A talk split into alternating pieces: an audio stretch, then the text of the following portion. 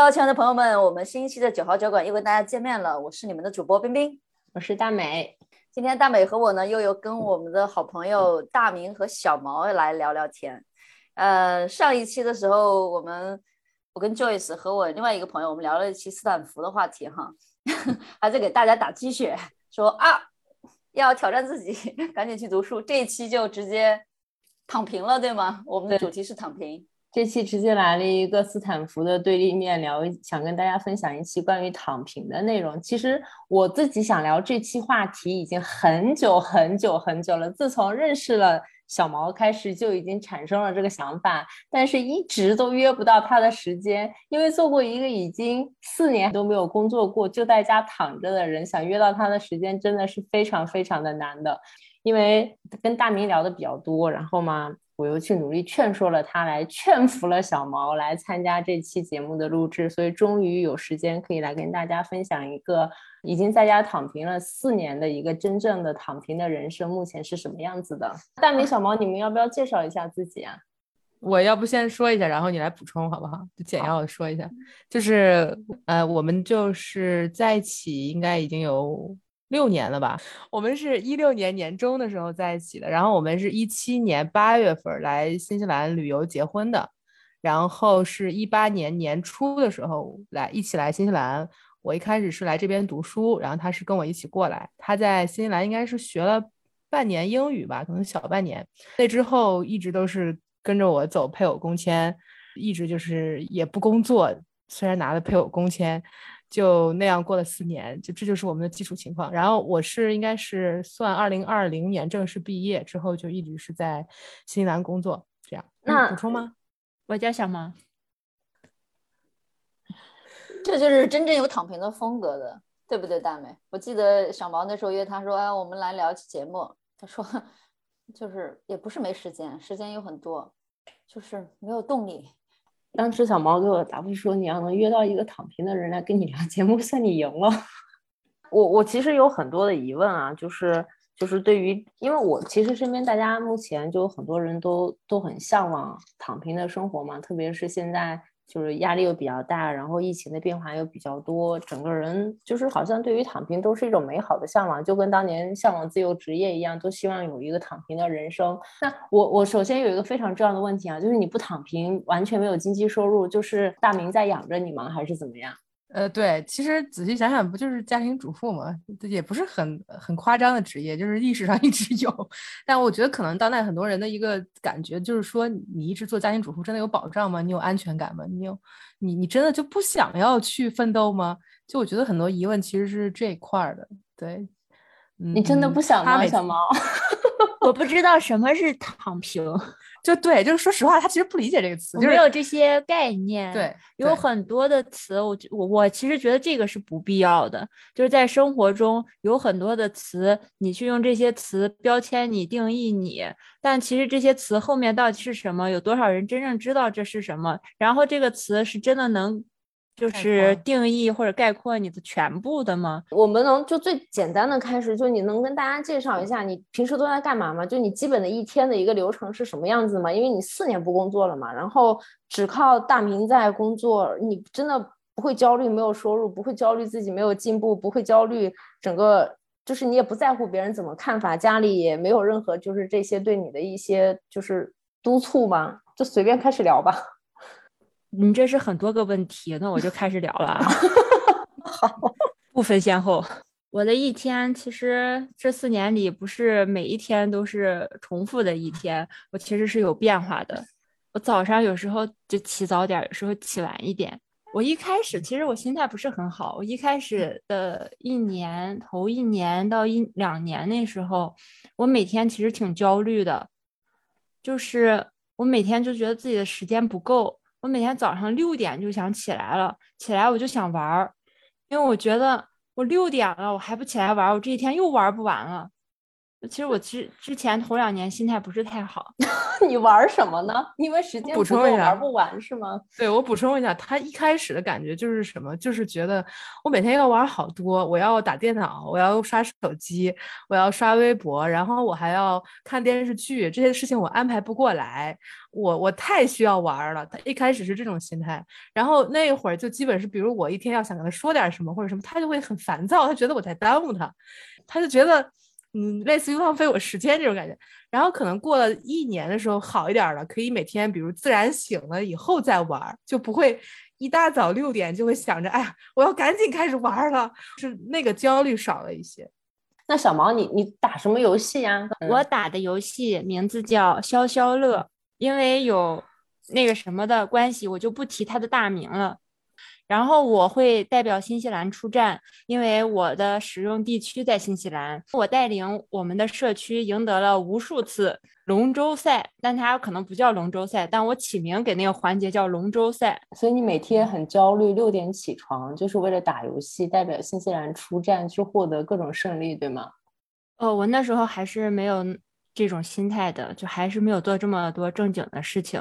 我那时候其实六点起来着急的就是刷手机，只要我起来了，我醒着，我就能再玩，我就觉得这个玩的时间就延长了，我这一天我就开心了。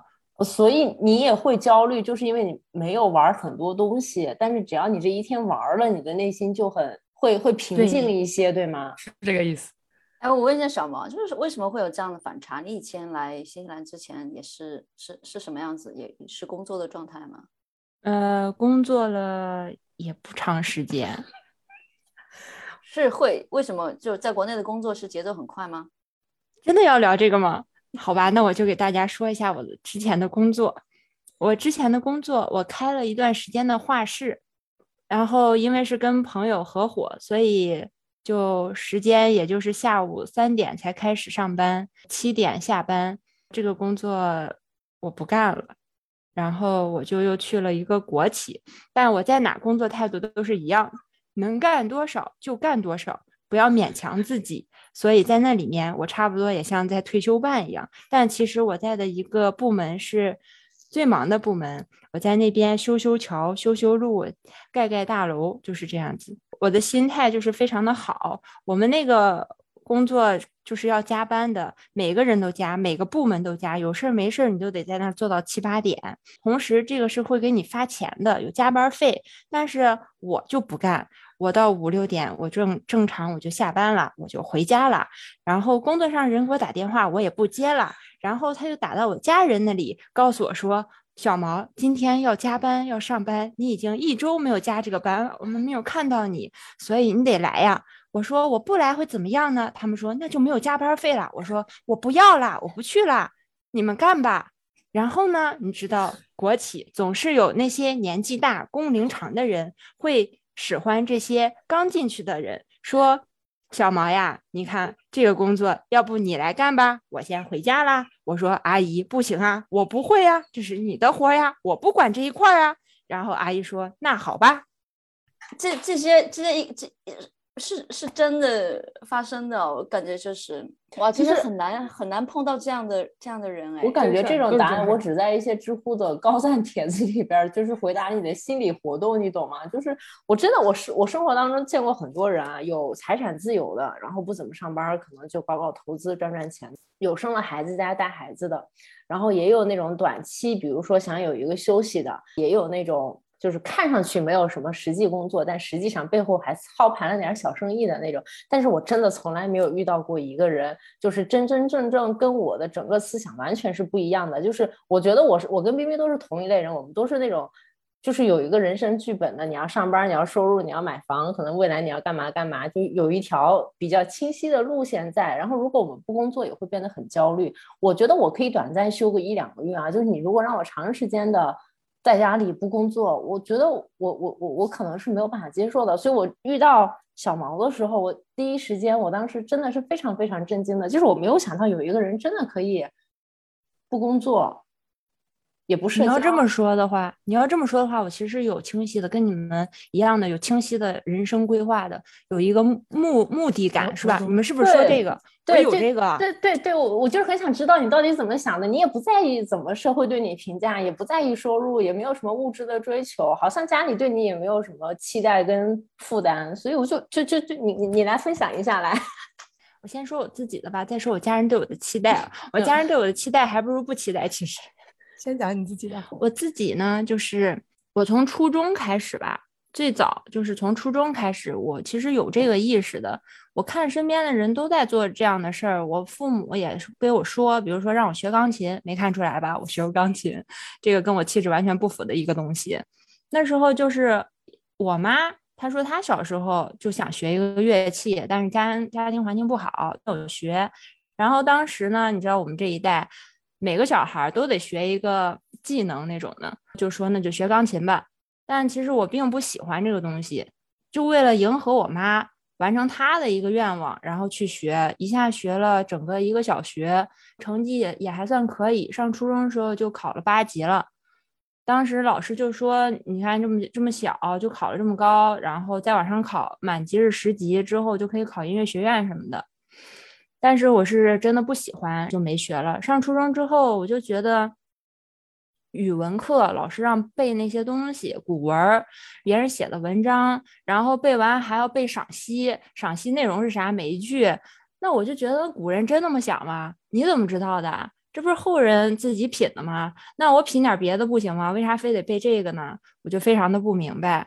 然后我就觉得这些东西特别没有意思。那我呢？那我自己想要什么呢？我能不能靠我自己的感觉活下来呢？因为大家都告诉我说，你不干这个，你以后就要饭；你你不干这个，你以后没饭吃。我想，那要饭那不也能要来吗？就是也没哪个要饭的真饿死了。我就觉得，那我大不了就去要饭呗，反正也饿不死。那我就凭我自己感觉来呗。我觉得什么重要，我觉得什么好，我想干什么，我就去干点什么呗。所以到初中的时候，老师让我考十级，已经给我安排好后面所有规划了，说从九级开始什么什么的。我就说我不学了。那时候我就说我不学了，大家都特别可惜，我身边的人大人都特别不理解，就觉得特可惜。从八级不学了，你就等于就前面也。不作数了呗，相当于考个证也没用了。我就说我死活是不学了，然后就说那你想学啥？我说不学这个就行。从初中开始也不怎么好好学习了，因为我觉得数学学的小学都够用了，你算账不会算错就行了呗。那还能干嘛呢？数学平时在生活里有几个数学家呀？是不是？你平时你走路你也不用函数啊什么玩意儿的，是不是？你该走哪走哪呗。算账不会错就行，我觉得都够用了，是真的够用了。生物什么的分清男女就行了，得病你不还得去看医生吗？你学好生物了，你不去看医生了吗？就觉得没什么必要了。从初中我就没怎么学习了，高中吧情窦初开了，班里满共四十来个人，五十个人，有七八对情侣。你想想，情侣不得两个人打底儿吗？一下一半就在谈恋爱了。这么一听，大家也知道我去的不是什么太好的学校哈，这这不重要。你看我不是也活着呢吗？现在嗯还可以，嗯不去斯坦福也可以，十元午餐咱就不吃了，嗯，呃高中了是吧？啊没有谈恋爱，谈恋爱情窦初开了，我也谈了恋爱了，然后呢就觉得我这个人吧，谈恋爱是为什么嘛？就觉得我当时也想明白了，在这件事上，我以后的人生不是要钱，我就是要爱，我这个人就这么现实。我就先寻找真爱吧，因为钱这个事儿，高中生都没什么钱，就先寻找爱吧，先别放弃。真的，大家从高中就开始寻找吧，别放弃，爱还是有机会的。大家已知现在我是一个同性恋，但我以前可不是啊，我高中的时候还是溜直溜直的。我先找了男人，没成，然后呢，我没有放弃。我在高三的时候，终于又找了一个男朋友。然后谈的轰轰烈烈的，大家都知道了。我已经也给我爸妈说了。那时候高三给爸妈说自己谈男朋友，不亚于出柜了，可以说是。然后呢，我爸妈也不知道怎么想的，还安排双方见父父母见面了，说要定下来这事儿。就可能实在觉得我没什么出息，感觉早点嫁人也可以。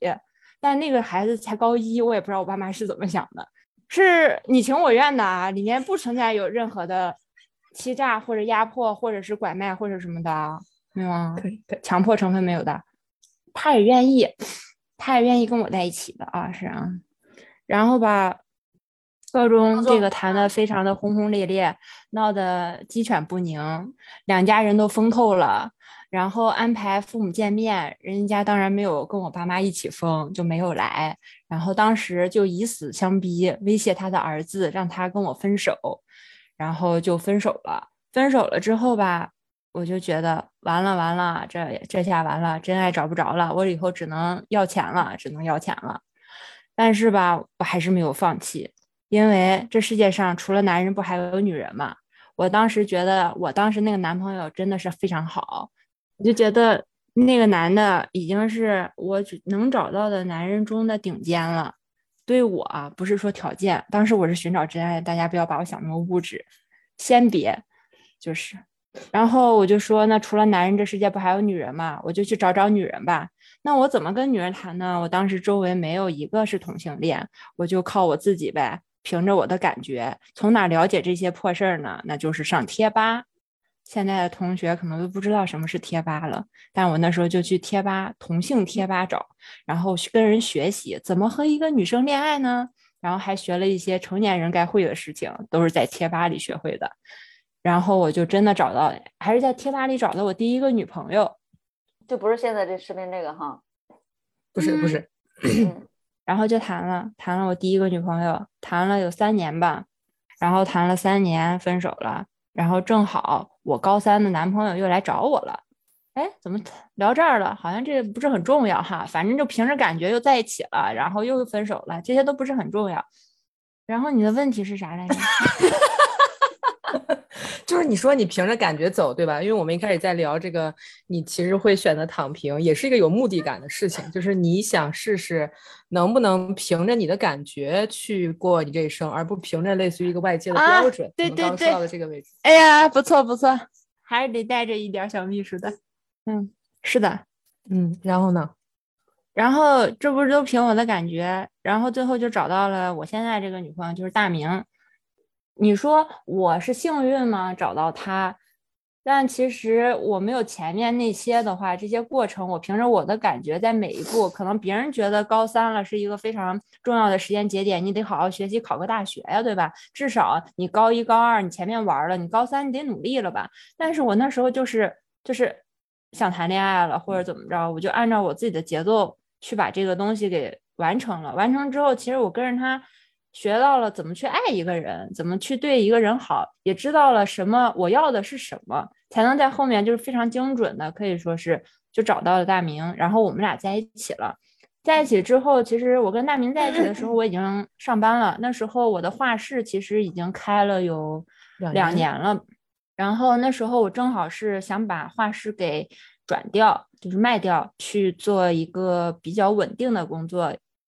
可以说这一部分是符合我父母的期待吧，觉得啊有个铁饭碗什么的，就去做这个工作的时候认识了大明，然后我们俩就在一起了。在一起之后上了一年的这个稳定的班，然后大明就他之前是有规划想要出国的，我就觉得那我们就一起呗。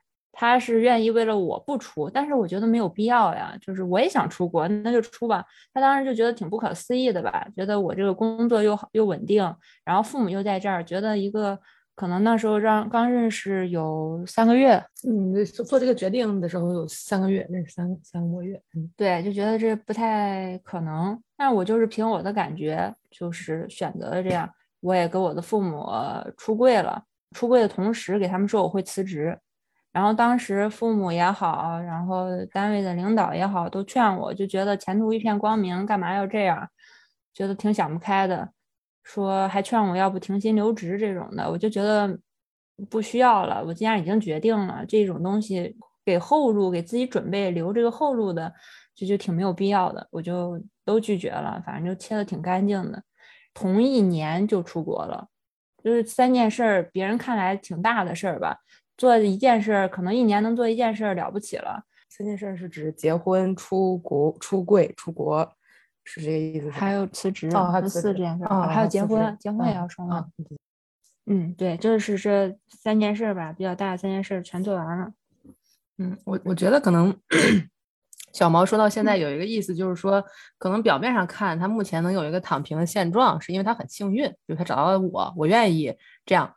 但其实从另一个角度看，他能得到现在这个结果，是他不断的听从自己内心感受，自然得到的一个状态。那我我其实有一个问题啊，那其实小毛，你从头至始，你都没有觉得，就是你的安全感会会是金钱带带来的是吗？就是你完全都不怕这些东西的？因为我自己感觉，我们的就是大部分人，像我们这种，我们这种正常人啊，但是我不是说你不正常，就是我们这种比较普世意义上的正常人，都正常都是都是要打工赚钱养活自己，就是会有一个。很大一部分的安全感都是由收入带来的嘛？那你没有收入的时候，就是只是因为你的没有什么额外的物质需求，只要能做一个基本的生活保障，你的内心就非常的平静跟富足了，对吗？就是完全没有这方面的焦虑。我真的好像从来没有因为钱这个事情带来过焦虑、愁过、发愁过这件事情，我好像真的没有。我可以补充吗？就是我觉得在这个意义上，我的观察啊，就是像刚刚大美说了，世界上有很多人，他们可以做到财务自由，可以做到各种自由。小毛是一个恐惧自由的人，就是我从来没有见过任何一个人是他这样完全没有恐惧的，就是他的安全感一直很足。我觉得可能是跟他从小的时候家庭环境有关，就家人一直是一个能给到你充分的爱和安全感，他就是在那样一个。其实挺极端的环境长下长起来的，就是说起来是很幸福，但那种幸福是一种很极端的事情，就是正常家庭里不会出现的一种东西。我我是这么判断的，所以他是一个可以说是情绪自由、恐惧自由。他去他每一次做选择的时候，他可以完全没有恐惧的去做决定。比如我举个例子，有一个瞬间，我们的感情，他感觉到这个感情里给的不是他想要的，他在那一瞬间就会说我们分手。就他那一瞬间不会考虑。哦，会不会分手了？我没有办法在新西兰生活了。会不会分手了？我就没有经济保障了。我没有这个稳定的经济来源。他不会考虑这一切，他就只会凭那个当下的感受做决定。就我们关系里是有那样的时刻的。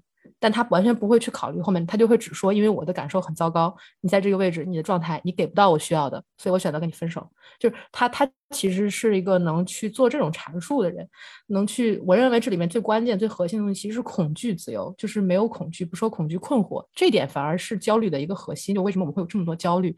为什么我们大家都被困惑在这个焦虑里面？我觉得其实是这样的。你你有要补充的吗？我是觉得车到山前必有路，那天生我材必有用。杀人不过头点地，砍头不过碗大个疤。这就是我的一些人生的 信条。那我刚刚听完了小毛的这个呃介绍吧，自述吧。那我能不能这样理解，在你过去成长的环境里面，一方面父母给了你非常完整的爱，另外一方面父母在呃整个家庭在经济条件上也给予你很多的支持，让你可能从小到大的。这个生活当中没有经历过因为经济的问题而不得已做出一些呃被迫的选择，所以才造成了你这么的有安全感。我觉得，我觉得我的生活其实可以给大多数人参考，就是说我的学历其实没有很高，我学习没有很好，我呃没有什么。特别的一技之长，特别厉害的什么东西，甚至包括我的家庭都是非常普通的。但是，应该说是为什么会给你们这样的感觉？就是我，我好像家底殷实，然后会不用自己去考虑那些后果，才可以做这个决定。我觉得是要思考的是这个。为什么要考虑那么多？你才能满足你自己的一个感受，还能根据你自己感受去做决定。为什么你的感受会带来那么大的严重的后果，让你害怕呢？就我其实非常普通，可以说是非常普通。我的家庭也是非常普通的家庭，甚至连小康算不上，可以这么说。然后我现在可以说，我妈妈现在每个月的工资就两千块钱，而且都快退休了，不敢相信吧？我的家庭没有给我任何这样的支持或者这样的底气，但是我自己觉得，你说你每天开心的东西真的需要很多钱吗？或者给你很安全感的东西，真的需要很多钱吗？钱真的能给你安全感吗？如果钱能给你那么多的安全感，你就不需要去爱了，你就不需要这样，不需要那样了吗？我觉得有点神话金钱这个东西了。嗯，我我从另一个角度补充一下，我会觉得就是说，他的家庭给到他的是那种。我可以做我自己，按照我的感受活下去的感觉，这个是比任何钱都要更贵重的。我觉得他的故事具参考价值，跟不具参考价值的地方都在这两点。就是具参考价值，因为每一个人。这个世界上的真理就是，你真的按照自己的感受生活，诚实的面对自己的感受，按照感受生活是可行的，你是可以活下去的。但这个真理很少有人能真的相信，因为这个真理背后支撑你的是你在最初来到世界上得到那那么一份安全感。就这个这个东西，它又是很有参考意义的。我觉得其实也是给为人父母或者教育这件事儿的一个参考意义。就是你，你需要提供给孩子的是什么？不是钱，不是教育，不是所有这一切，而只是给孩子一份能自如面对这个世界的安全和爱就行了。就他，他父母的养育，并不是说非常的就在物质上给你很丰富，而是他们在他们的界限内会尽量的给，并且不会给你一种，就是说我给这个东西是为了让你回报我。我给这个东西是因为我生了你养了你，就是他们的给是没有负累的给，他就可以纯粹的拿，纯粹的享受。然后在这种纯粹的拿和享受的过程中，孩子就会有一种自信，就知道这个世界会接纳我，我可以做真实的我自己。就这个东西反而是比钱或者是一切物质条件都要更宝贵的一个东西。对，其实。对照我的家庭，再看我刚才说的那些，其实，在每个节点来说，对我的父母他们接受也好，还有我的周遭人士的接受也好，都是非常困难的。就相当于一个非常好的工作，那我们家庭非常普通的话，他们在看来，这个工作能保障你的全部，甚至能让我们家也好起来，为什么你就？突然不干了，而且你突然说你是一个同性恋，然后你要出国，就是一起挤在一起爆发，其实对我家庭承受是一个非常大的考验。但是我的父母就因为爱我，他们就迅速的在三个月时间消化完了一切，就是这些东西。这里面有两个我想跟跟你们探讨的，但因为既然聊到这个，呃，家庭教育的，还有关于经济、个人，呃，做自己的一些焦虑的话，那么两个问题，一个就是。你刚刚说，其实父母也有冲突嘛？我们刚刚刚刚讲到这个无条件的爱，但实际上应该是会有期待的。父母对你，当你的决定跟他们的期待有差异的时候，那你处理的这个冲突的关键，你觉得是你父母就就消化了，还是你也会对自己的父母有所期待，也希望他能够接纳你，而从中去做一些沟通和交流？我对我的父母没有什么过多的期待，但我的父母对我好像是有一些不切实际的期待，但他们好像对他们的不切实际有所了解，所以我们还算比较平和的处理这些东西。还有一个帮助，我觉得是我立马就出国了，立马就把这些东西全部做完了，很迅速的。给我们双方一段距离，去各自消化这个东西。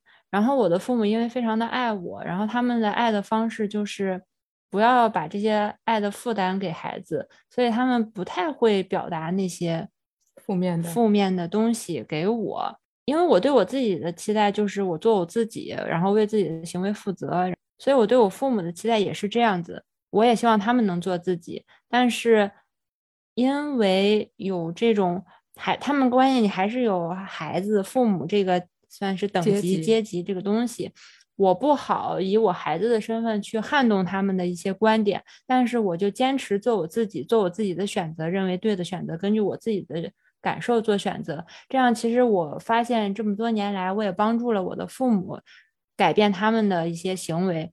就好比我小学的时候，我妈自己想学琴，但是她迫使我去学琴。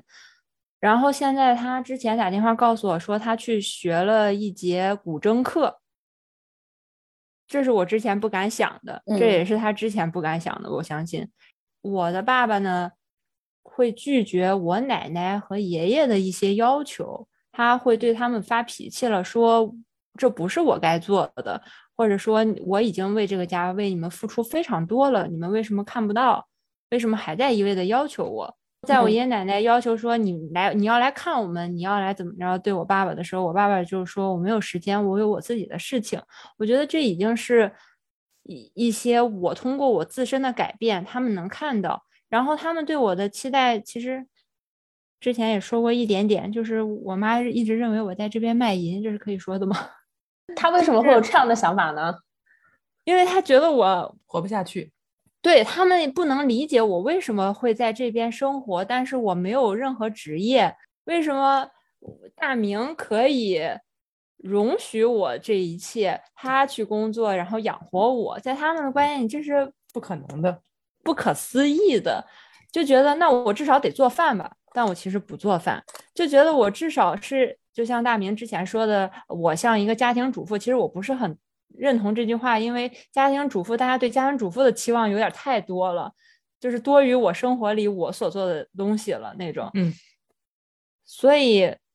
他们觉得我在卖淫，觉得我是在出卖自己的身体，在换取报酬，然后养活自己，过得非常非常惨。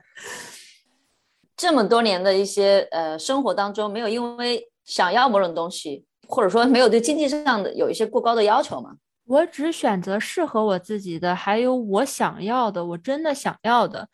比如说很多钱，比如说像是买大牌吧这样子的东西，有这样的欲望或者需求吗？我我我不是太有。对，其实买包包这种，呃，就是其实是一部分人的消费的需求，还有其他可能每个人有自己不同的一些物质需求吧。你可能是对家人好呀，或者希望去念个书啊，呃，对吧？赚钱，像上一季我们聊的嘉宾，读个书大概要花几百万，那么或者有其他的，嗯、买房、出去旅游等等这样的相关的一些物质上的一些需求。那么你是一个消费欲很低的吗？因为有这种欲望的话，会促进你，或者是推着推着你去要赚钱。我们讲的通俗一点，对他可能不是一个绝对要去买一个什么样的物质，去买一个包、买一个房子、买辆车，也可能是一个体验型的消费。比如说，你就很想出国去玩一玩，或者把钱花在某种体验上，或者是把钱花在游戏上，就连这一类的东西，你都会很少有这样的一些欲望和需求吗？我可以，我可以讲吗？我想说的就是，刚刚你们的这个问题，其实答案就是他目前现阶段的所有需求，要么我当下可以满足，要么我未来可以满足，就是就这么简单。就他有，他有个很强烈的需求，我想体验生孩子这个过程，他甚至都不想养。然后我说你只要能生出来，我一定会养。他说就是他有需求，就他有需求，比如说像生孩子或者是买房这一类的，这类属于未来可以完成。还有一些当下的需求，就属于当下就可以完成。就是现在家庭就嗯是也有这个普普通通的物质实力，就只是这样。嗯，所以我看看出来小毛的这个策略啊，要么人生目标是钱和爱，然后策略就是先有爱，让爱的那个人挣钱，对不对？我之前没有这样想，但是你现在总结看来好像也没错。那我其实就想问问大明啊，那你作为这样的一个家属，就从开始到现在，你的感受开始会有一些不理解，然后接受，然后慢慢被他同化吗？这样的，还有就是。还有就是，我觉得我们在新西兰都是普普通通的打工族嘛，你就想我们一个人的收入，你真的要供养一个家庭的？其实说实话，我觉得压力应该还是挺大的吧。我现在就要想，我两个人生活只靠我这一个人，交完房租、吃完饭也不剩几个钱了呀。就是你你嗯嗯你怎么想呢？明白，就确实也会有人问我，就是类似于 被绑架了就眨眨眼，我我有被这么问过不止一次。就是我觉得这个问题你们其实可以换一个角度想，如果小毛现在什么也不做，在家里就是做一点很少的事情，然后就这么自在的活着，然后我一个人支撑这一些，这说明他给了我多重要的东西，就是我从他这里到底都得到了什么。你不会还欠我的吧？我甚至还欠他的，真的。你我不会还欠我的吧？糖了？不是不是不是，这是个很沉重的事情。其实说起说起来，我觉得蛮沉重的。就是对我我我只能这么概括的说，就是因为可能要讲细的，可能牵扯到很多就是比如比较隐私的东西。但总之大意就是说，呃，他这种没有恐惧的状态，对于我整个人来说，其实是一种解脱。就是我们中间经历了很多很多各种各样的事情，因为我其实。说句实话，是一个创伤也好，或者是各种东西也好，是一个很重的人。就是我当时最被他吸引的一点，就我觉得他整个人非常轻盈，他整个人好像什么都挂不住一样。就是像一个气球那么轻，特别特别的轻。当然现在好一些了，我觉得可能因为我们的关系更稳固，他也爱我，在我身上投入了很多，所以他有被我这部分勾住。但我是一个非常就是不能说是沉重，就整个人有时候感觉像是黑水，就是那种感觉，整个人就是一滩黑泥那种状态，就是是一种非常痛苦的状态。然后我的所有痛苦都是在跟他的关系里得到转化和解决的。这这个这个解决的过程也成为了。我可以去工作，我可以去跟人连接，去做我想做的事情的根本。就因为我我的我的职业你们是知道的，就是因为我做的就是跟人去去工作，跟人去转化创伤，跟人去解决治疗，就是我做的就是这个类型的工作。就这些东西如果没有我们俩的关系带给我的所有这些财富，我是不可能去做的。就本本质上讲，我能去工作是他的功劳。就虽然这事儿说起来很。很奇怪，但其实就是这么一回事儿。就如果没有他，我做不了现在这个工作，我可能都活不到今天。就是说的极端一点，是确确实实的活不到今天。所以我们经常说的一句话就是：我其实还欠他的，我欠他都有余。有时候我觉得能多做一些事情，就像能提前把债还清了一样，就是那种感觉。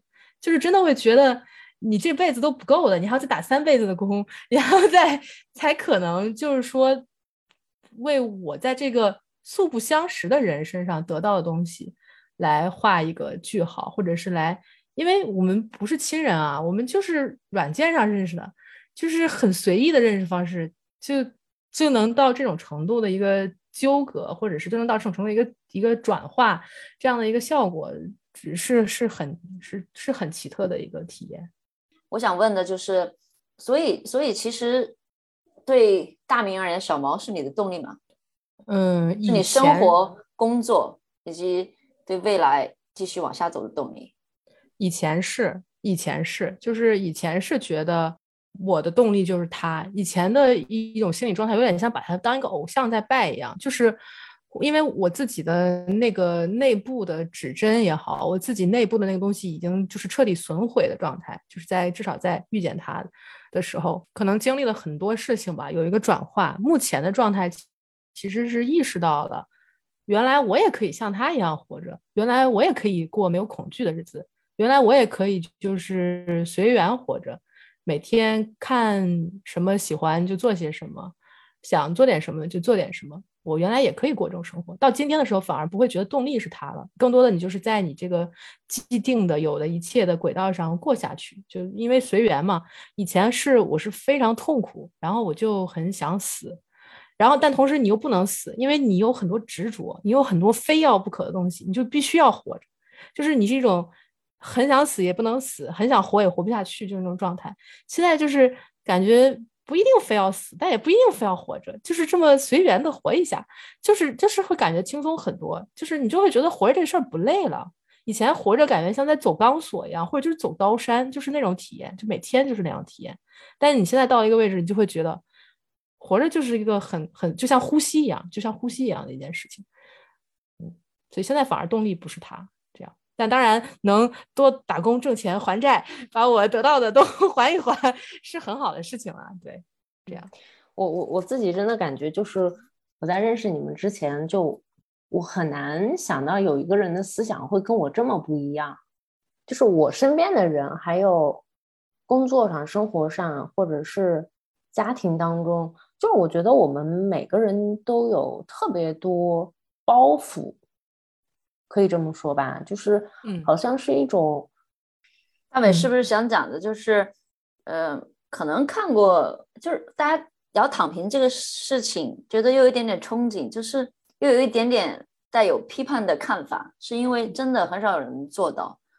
那为什么很少能做到？因为我们都有都有都有欲望和恐惧。我觉得这种恐惧是来自于欲望，来自于生存感，来自于马斯洛五个每一个需求层次都有相应的欲望，然后都有求而不得的这种恐惧。对，然后你躺在那儿，你是躺不平的，你是要反辗转反侧的。那这个时候辗转反侧躺不下去，你就一定会起来干点什么别的。这就是我我觉得应该是嗯大多数人的一个状况吧，包括我们自我自己也也是这样。对，而且我觉得我们会特别在意就我我我觉得会以前会就现在会告诉自己，好像别人的评价没有那么重要，你心态也在慢慢去嗯调整。然后我们的物质欲望其实也没有很高，但是你很难放下整个社会对你个人的一个评价体制，还有你如何看待你在社会当中的那个位置。就你心里还是会有一些这样的欲望，觉得觉得自己要怎么怎么样，哪一种的标准好像才是更好的，什么样才是更好的生活。就我觉得我们的生活方式都很很模式化、很套路化，你有一个很很价值标准在评论你做的每一件事情，你的社会地位、你的工作收入、你居住的东西、你开的，好像每一个都是一个符号，在代表你这个人的身份。所以当真正有一个人能够跳脱出来的时候，就就非常能够抓住我的眼球，就觉得哦，就真的可以有人就这么活着。然后我还有感觉就是，就哪怕有一小部分人是可以不介意外界的对自己的看法的，但是他自己对自己有要求，对吗？自己对自己有有动力，有设设定一个目标，然后我就要达到什么样子的啊？这种部分的人，其实跟刚刚 听到的小毛的状态是完全两完，也不是一个状态。小毛的是一种，我我每天打打游戏，玩的什么消消乐，玩了消消乐。我不知道，我待会儿可能要问哈，你的这种，嗯，你的这种踏实感、安全感，或者你觉得每天玩这个这个东西的乐趣和意义在哪里？我觉得你刚才说的，还有大美刚才说的，一个是没有从内心自己接受自己，没有从内心自己接受自己的话，就是会被外界的别的人的眼光啊，或者是评判标准所影响，然后就会产生那些恐惧，还有焦虑，就是彬彬说的那种躺下好像也躺不下。然后就非得要做点什么，好像自己这一秒钟存在是有价值的。但像冰冰说，我玩那个消消乐到底是在玩什么呢？我其实还有之前问我每一天都在做什么呢？我的日常我为什么不太好说？是因为我其实每天真的挺忙的，除了玩那些，然后看电视剧之外的事情，就是我有很多很多很多很多的时间是我在跟我自己相处。我在问我自己想做什么？你想吃东西吗？你饿吗？你想喝水吗？你今天想去做运动吗？就是全部问我自己。他如果给不出我一个答案，我就可以坐在这儿等他的回答。你要跟你自己算是精神、心灵、身体都要合合合几为一的，这样你的行动还有你的什么都会变得非常的顺。你要听你自己的，不是听别人的。当你跟自己待的时间足够久，当你听自己的足够多，按照自己的行为去做一些选择判断足够多的时候，这样经验足够多的时候，别人的话你自然就听不进去了。就是那些是杂音，你听不到的，你只能就像我们现在录这个，收到的是我们各自说的话，各自想表达的东西，并不是外界那些风声、雨声。路上的声音、车声这样子的，那些就像这样，什么也撼动不了你，因为你跟你自己相处。而每天你是你虽然是跟外界，你要去工作，你要去跟人交流，你要去开会，你要去跟朋友，你要跟爱人在一起什么的，那都是你在跟他们真实的你。对，嗯嗯，我我也补充一点，就是就是小毛的躺平态其实是两面的，就你们看到的可能只是其中一面，他在这什么也不干，他玩儿，他享受了。他的另一面是他行动的时候非常迅速，所以他有非常多的时间可以玩儿。他的行动的时候很迅速。我举个例子，我们前段时间从奥克兰搬到惠灵顿，大概就是大半年前的一个事情。然后有一天我们就在家里，他突然就说：“我想重新开始学英语。”然后这个事儿我其实之前劝说过他，我说：“哎，你要不要学英语？因为我们毕竟在新西兰生活。”他之前就不要不要，一说就不高兴，我就不说了。他突然就发生了这个转变，然后就开始报班，然后就每次都去上课，就是很突然。我就会觉得正常人你会觉得有惰性的吧，有有不不能转变的部分吧。还有我们在奥克兰的时候，基本就是特别的宅，就除了偶尔跟朋友出去，基本就是每天待在家里。然后突然到了惠灵顿，他说：“我想健身，我想上瑜伽。”我想上很多很多的课什么的，然后就不去了。然后之后一个月去健身房可以去三十次，就是他一天去去两遍的，就是早上的时候自己去锻炼一个小时，上一节瑜伽课，再跟着 group training，就是团队的训练训练，晚上再陪我去一次。他每天就能以这种频率去健身，就是他的这个行动是非常快速的，而且很多时候有时候看起来他在玩消消乐，他其实内心在跟自己去沟通很多东西。就比如说，我会觉得有时候我们需要跟朋友聊，会解开自己一些内心的困惑呀，或者我们需要跟治疗师聊，跟专业的人聊，他其实就是在跟自己聊，他会有困惑，他会有比如。我现在有一个欲望，我不能立刻实现，我很痛苦，我要怎么办？他就会在这个沟通的过程中自己去解答这个痛苦。就他的这个老师也好，这个指导者也好，一直就在内心，就是所以他这个看起来是在很躺平的时间，其实有很大部分时间在做这件事情。嗯，就因为我们是有比如要孩子或者未来的计划，他很想让他们马上实现，但这是不行的。中间的情绪也好，并不是发泄给了我，并不是比如抱怨为什么现实状况不够好，而中间这部分东西都是他自己通过跟自己对话解决掉了，是这样的一个过程。我感觉聊到最后，这是成了一个哲学问题。所有能够 拥有躺平思想的人，其实是已经有非常深的这种自我沟通和自我情节调序能力的一个哲学话题了。对，是这么说，是是这么。有时候我就这样想，有时候我看很多，比如哲学的书，看印度哲学，看瑜伽八支，看到最后，我就会意识到，这就是每天小毛日常的状态，我就会很崩溃。有时候，我就觉得，为什么我这么努力，我去修行，我克服我的所有痛苦，然后这个人他一直就在原点。然后有些时候我就得到了一个结论，我就是觉得人一出生就在原点。你你人一出生其实就是有可能获得一个平静喜乐状态的，只是说尘世上有太多的痛苦，我们被沾染了；有太多的故事，我们被吸引了，然后我们就掉在这些东西里面，我们出不来。所以我们爬这么远，只是为了回去。有时候我真的会有这种很强烈的，可以说是 不公平的感觉。就为什么会有人一直就可以这样呢？就当然后面。我也到达了这个位置，或者我能短暂在这个位置待一会儿的时候，我就会觉得就没有那么嫉妒了，我就会觉得我也可以。就是，嗯，你想补充什么？我想就是告诉，嗯，听的朋友们，不要被外界那些东西所绑架、所威胁。呃，这里面最容易威胁你的就是你的父母，还有你的亲人。他们的期待，对吧？因为他是抚养我们长大，他为我们付出了很多，他们不可能对我们有坏，真正的坏的心思，全部是源于爱的。这方面是我们最难拒绝的一个部分。但我想说的是，你也只有一辈子，不管是谁，这世界上不管是谁，都只能活一辈子。那你这辈子你要活什么？你要活的是你自己。他们活的是他们，但他们已经活过了。他们做了，不管是他们想做的还是不想做，那都已经没有办法更改了。那他们爱你，那肯定是希望你能活出你自己的样子，活出你想要的，实实现你自己，成就你自己。所以拒绝他们不是不爱他们或者什么，其实是帮他们实现他们对你的最开始的那个最简单的一个期待。嗯。我记得我之前有听过一个说法，就是因为在我们这种亚洲文化里面，就我们跟父母的这种家庭社会关系，其实应该是我们这辈子最难克服的一个问题。然后就有一个人说，其实你要么就正视他，要么就逃离他，就是你要么就真的可以。停在那个地方，跟你的家庭之间去解决这个问题，要不然你真的会痛苦一辈子，要不然你就永远的逃离他，就像我们现在躲在这个小岛上一样，把这个关系切断。反正对我来说是这样的，我没有办法去解决这个问题，那就一刀割掉。那我们尽量各自。就是维护一个很好的关系，但是至少平时的生活还是 OK 的。只是哦，很多时候这这个这个问题还会在我跟他们打电话或我回国的时候立马就蹦出来。但绝大多数的时候，我觉得有时候逃离也是有用的。就有些问题真的没有办法解决，也不想去面对，还不如就躲在这个地方也挺好的。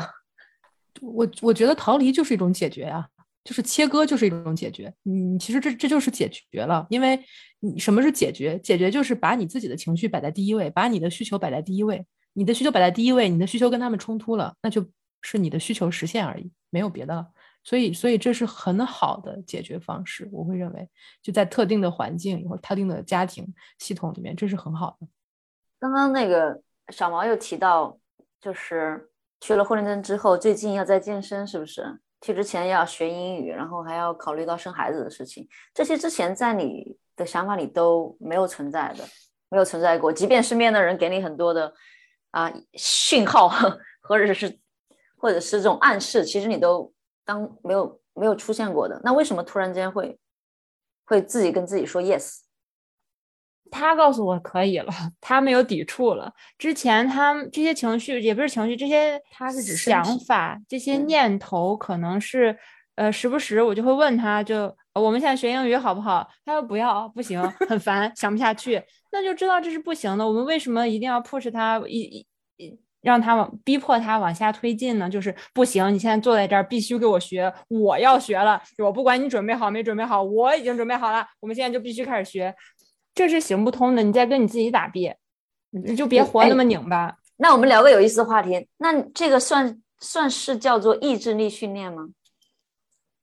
我认为是意志力训练的反面，听身体的训练。对，这个跟红姐的观念是一样的。她当时有提到，她觉得所有用要用意志力去战胜的这些事情，他觉得都是不对的。你就是应该应该听从自己最内心和身体最真实的想法。他说他当时有提到，他说他觉得他唯一用意志力去战胜的一件事情就是要考雅思，因为当时在申请移民的时候，你不得不有一个就是雅思成绩单嘛，所以这件事情是他可能唯一是靠意志力要去战胜的一件事情。剩下他所有想吃的、想玩的、想做的事情，完全都是 follow 他的感觉跟身体在行走的。那如果这不是一个意志力的训练的话，你的身体用什么样的方式跟你说 OK 可以了，或者你的心？就是我说现在学个英语吧，或者他自己就会说现在学个英语吧，然后我就说啊好呀，我是随时都可以的，因为我很有时间，我只要把这个时间给他了就行。我我我这有没有这怎么让我想起了双重人这个大大这个大明有你能理解补？充的哈？嗯嗯，就是我想说的，就是他他在这件事上能给的建议不太适用于在听这个播客的任何人，就是因为这已经非常高阶的情况，就好比你去，就是真的这是很高阶的情况，就是以我个人，因为我是从最痛苦的地方一步一步走过来，我知道这里面都要经历什么。你听自己内心的声音，有时候内心的声音就是我想死，你能知道让他死吗？就是我我我走过很极端的情况，我所以我觉得这个事情它不能说很简单的，就是你听内心的声音，他可以听内心的声音，我不行，就是 所以所以我觉得彬彬那个问题非常好，就是这到底是要怎么实现的呢？就是我只能说最开始的时候就是慢慢给自己空间，这样就比如像冥想的时候，你要先适应跟身体相处，跟自我相处，就真正的这个我允许这些东西。不经你评判的浮现上来，就因为一开始我们所有人我知道都是杂念也好，这些创伤也好太多的情况。他的情况是他直接就在那个位置，就在顶尖的位置，或者是原点的位置，他没有什么经验可以给你。说实话，就是他他给你的东西你用不了，就是类似于跟屠龙宝刀一样，你没有龙，没有办法用的。就是给给到在听播客的人的建议，就是说。给自己空间，给自己空间，给自己的什么空间？给自己的情绪空间，给自己的身体空间。就意识到我的身体也好，是是一个储存我的感受的地方。我的身体储存我的恐惧，储存我的痛苦。很多时候，头脑总是说你要干这个，你要干那个，像一个上司一样，很不讲情面。但很多事情实行不下去，因为你的身体已经很累了。就给身体空间，给情绪空间，可以是冥想，可以是什么，但只要有一段空间给他，培养和你身体的关系，就像你养猫养狗一样，你的身体你就把它想成是一个很大型的，只能跟着你，除了你能爱它，别人都没有办法跨过你来爱它，必须你先爱它，你先对它好，你先跟它有一个有效的关系，它它才有可能说。真的有一天跟你有一个和谐的状态，他他的情况就是已经非常和谐了，就是这个这个连接非常顺畅，并且有什么直接就能觉知到很多东西，我们是压抑很深的，头脑的想法和身体的感受隔离很深的。你你你身体明明很痛苦了，你嘴上还要笑，你还要回应，你这种情景处多了，你跟他会很隔离的呀。你就是没有办法一开始就拥有良好的关系，所以一开始最开始建议就只是说非常缓慢的，就是给身体时间，给自己情绪时间，给空间，给给就是这样。嗯，非常非常好的建议。那你们两个对未来有有什么期待吗？这个特好像不太适合躺平来问啊，但是还是想问一问。对，对未来有有有任何的期待吗？你问一问你的身体。继续确定自己想做的就是我真的想做的，不是因为别人要求的或者觉得社会规范要求的，必须得做的我才去做的，我必须得是我自己想做的，坚持。那你你未来就是想就脑海当中已经有感觉的是你想做什么呢？比如生孩子？我想生孩子，我想生孩子。然后，嗯，目前是这个非常的强烈，我想生个孩子。而且你之前说你想生三个，是不是？对，然后名字已经起好了。对，第一胎我想一下先生两个，然后我想要女儿，嗯，三个都要女儿。那那大明呢？我其实目前就是我刚刚说的一个随缘的状态。我是最近确定了，我不想要有跟我生理上有联系的孩子。就是我我能接受的孩子的情况，就是比如小毛他生了，我我很愿意投入很多时间精力去养养大这个事情，我愿意，我很愿意参与，我也很愿意体验。但我不想要有任何跟我的血缘也好有连接，或者从我身体里面出来的。我觉得可能跟我之前的体验，还有就是目前对我来说最重要的人都是谁有关，所以我我已经做了这个决定。然后呢，后面的情况就是随缘了，就是随缘活着。因为我目前有一份能糊口、能养家的工作，我就继续做呀。然后看到有一些事情我可以发生，我可以解决，我就去做呀。就看到有什么我就去行动，就反复做这个感受、行动、感受、行动的循环。只是在这个来这个世界上了嘛，我在这里肯定比我离开这个世界 要带来的价值多一些，所以就是在能在的时间里就做自己的事情就好。嗯嗯，我觉得大美跟他们两个年年轻人。聊完我都觉得，如果要问人生的意义，都是很低阶的一个问题。对，我就感觉本来是想开开心心聊躺平，结果聊的深度有点拔到 超乎，就是已经聊到高阶阶段这种，感觉自己还是这种社会上行走的小蚂蚁，然后他们已经到了这个这个位置了。对，其实对躺平又有一个是不一样的一个了解。你可能觉得躺平原来是带点那个意思的一个词儿，大家开玩笑，平常都会用到。但是你真正去理解或者去听到他们的对现在生活的一个描述的话，如果能够用“躺平”这个词来描述他们的状态的话，那是一个特别高级的词。最后一个世俗的小问题，生孩子也要花不少钱的呢，而且生三个，在经济上有一个什么样的想法要去实现？会为这样的欲望做一些计划跟安排和努力吗？就是目前有一些计划要去挣更多钱，但这个计划不牵扯到需要他做任何努力的成分，只能不是你你去努力是吗？对对，我去努力挣，对，大概就是这样。我努力的成分就是努力保持健身，然后啊，提供良好的环境给我的仔仔。哦，不错不错。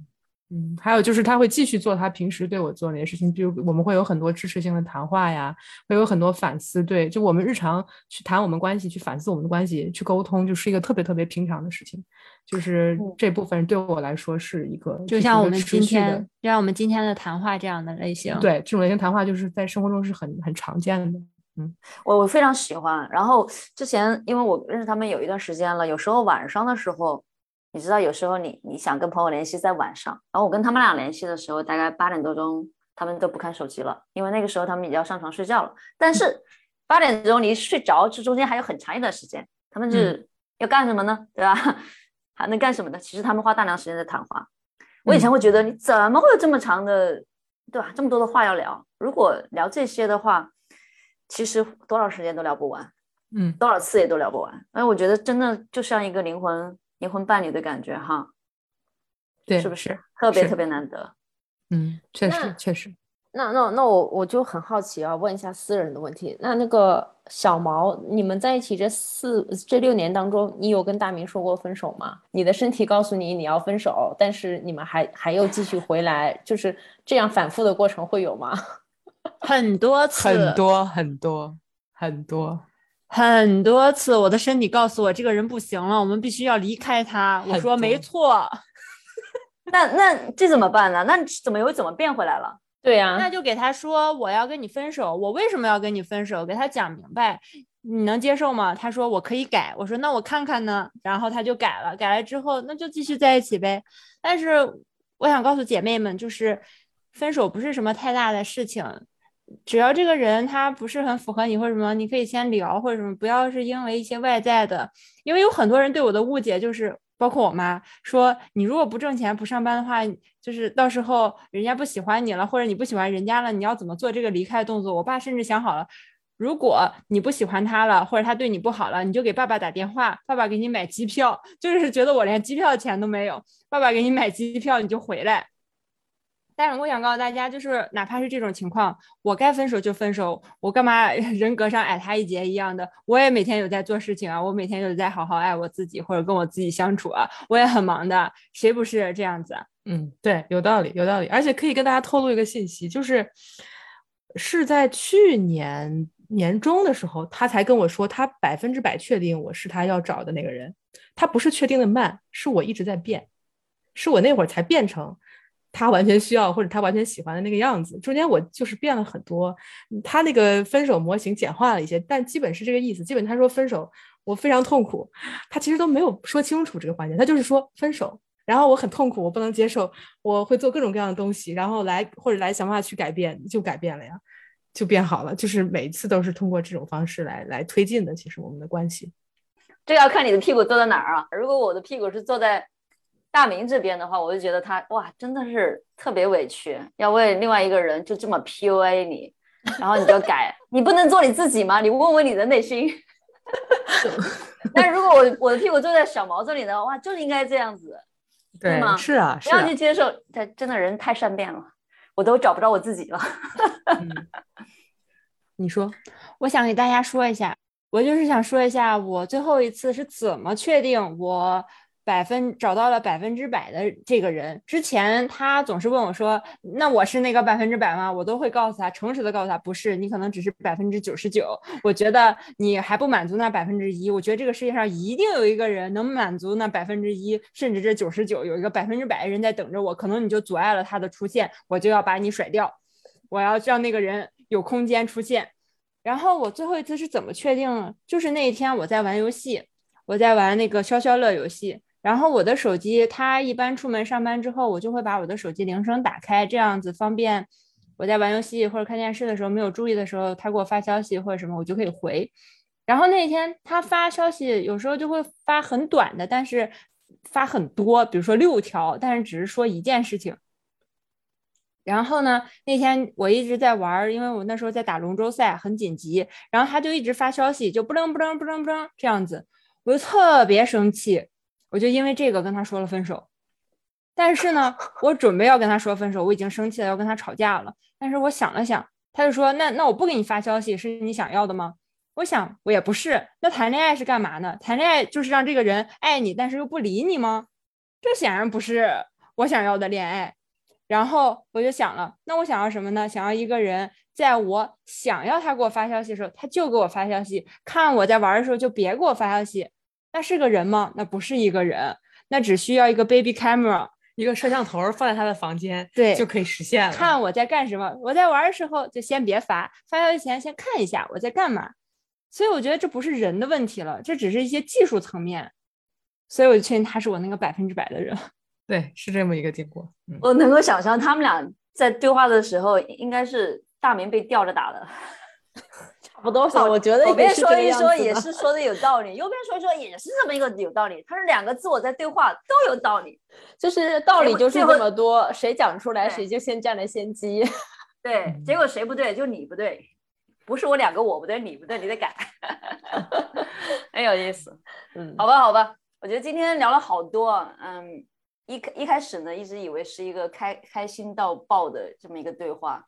呃，前半场大家已经笑得眼泪汪汪，后半场真的是哭的 眼泪哇哇。对我，我 们前半前半程那个，呃，小毛在讲的时候，我跟冰冰把那个那个声音给 mute 掉，两个人在笑到直接用纸巾在擦眼泪，真的是控制不住。结果最后还帮我们把本期节目给进行了哲学性的升华，我 这也是我没有意想到的结果。嗯，我觉得这期节目的信息量还是很大的。如果嗯，他们两个虽然年纪小哈，但是也给了我们很多嗯很多一些建议吧，也我觉得我自己都觉得很受用，所以也希望大家，如果你有一些什么样的问题，或者你有一些什么想要在躺平这个路上越走越远，这里是一个高级的躺平词汇啊，越走越远的话，也到我们的节目下面给我们留言，然后我们请小毛和大明来给我们做一些互动和解答，好不好？好呀，好的那那本期节目就到这儿了，谢谢大家收听，下次再见，拜拜。拜拜拜。